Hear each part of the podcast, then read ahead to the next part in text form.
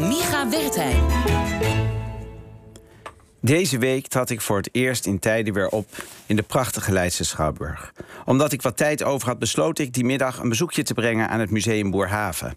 Waar ik ooit als student werd rondgeleid, maar waar sindsdien een grote verbouwing heeft plaatsgevonden.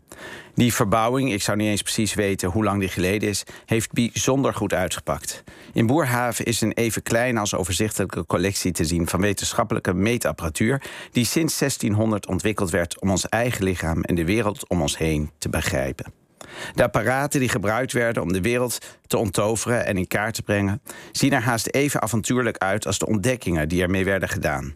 Zoals de kleine, maar zeer handzame microscoop die Antonie van Leeuwenhoek 350 jaar geleden ontwikkelde. Om dat te zien wat we met ons blote oog niet kunnen bekijken. De lenzen van Christian Huygens geslepen om het heelal te bekijken. En natuurlijk de Leidse Sfera, een prachtig model van het zonnestelsel. Aangedreven door een uurwerk dat laat zien hoe de planeten om de zon draaien. Hoe meer de mens te weten kwam over de wereld, hoe minder indrukwekkend de apparaten eruit zien, die we gebruiken om nog meer te weten te komen. De gedachte dat mijn iPhone mij in een paar tellen meer kan vertellen over het zonnestelsel dan de prachtige instrumenten uit de 17e eeuw stemt weemoedig. Naast de prachtig gepresenteerde vaste collectie meetinstrumenten was er een speciale tentoonstelling ingericht over de geschiedenis van epidemieën. Daar hingen griezelige prenten over de pest, oude korrelige zwart-wit foto's van de Spaanse griep, een aangrijpend filmpje met een persoonlijke getuigenis van een meisje dat tijdens de polio-epidemie ziels alleen in een ijzeren long werd geplaatst. Een wandkleed dat de bezoekers aan herinnert dat we nog steeds midden in een verwoestende aids-epidemie zitten. En griezelige filmpjes van ebola-patiënten die hier ver vandaan in een tent worden behandeld. Uiteraard was er ook aandacht voor de corona-epidemie, waar we, als ik het goed heb, nog middenin zitten.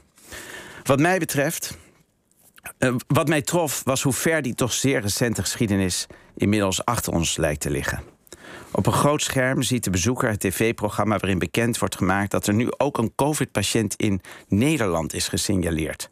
De deskundigen in de studio kijken ernstig, maar lijken op geen enkele wijze te beseffen wat hen te wachten staat. Daarna volgen beelden. Beelden van winkelstraten die plotseling helemaal verlaten en leeg zijn. Ze voelen even bekend en vreemd als het gezicht van een oude geliefde die na twintig jaar opeens voor je staat. Een wonderlijke tijd was het. Wonderlijk in de letterlijke zin van het woord. Met alles wat we wisten en dachten te begrijpen, werden we plotseling in een collectieve staat van onzekerheid gedompeld. Die niet heel anders geweest zal zijn dan het gevoel van verwondering dat professor Boerhaven en zijn tijdgenoten voelden toen ze begonnen te beseffen hoeveel complexer dan ze dachten dat de wereld in elkaar zat. Dat gevoel van verwondering over een wereld die kort voor corona zo voorspelbaar en begrijpelijk leek, is inmiddels weer helemaal weg. De poëzie van verbazing heeft plaatsgemaakt voor de onverschilligheid van de zelfverzekerde.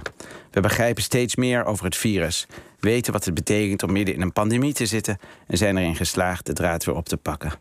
Buiten ging iedereen over tot de orde van de dag. Reden te meer om na mijn bezoek aan het prachtige Boerhaven snel terug naar het theater te lopen. Een van die weinige plekken in deze onttoverde wereld waar het soms toch nog even lukt verbaasd te zijn over hoe weinig we van onszelf en onze plek in deze wereld begrijpen. Zo, dat, dat is een zondagochtendoverdenking. Ja. Noemden wij dat vroeger prachtig. Het gesproken woord of zo. Ja, juist. Ja.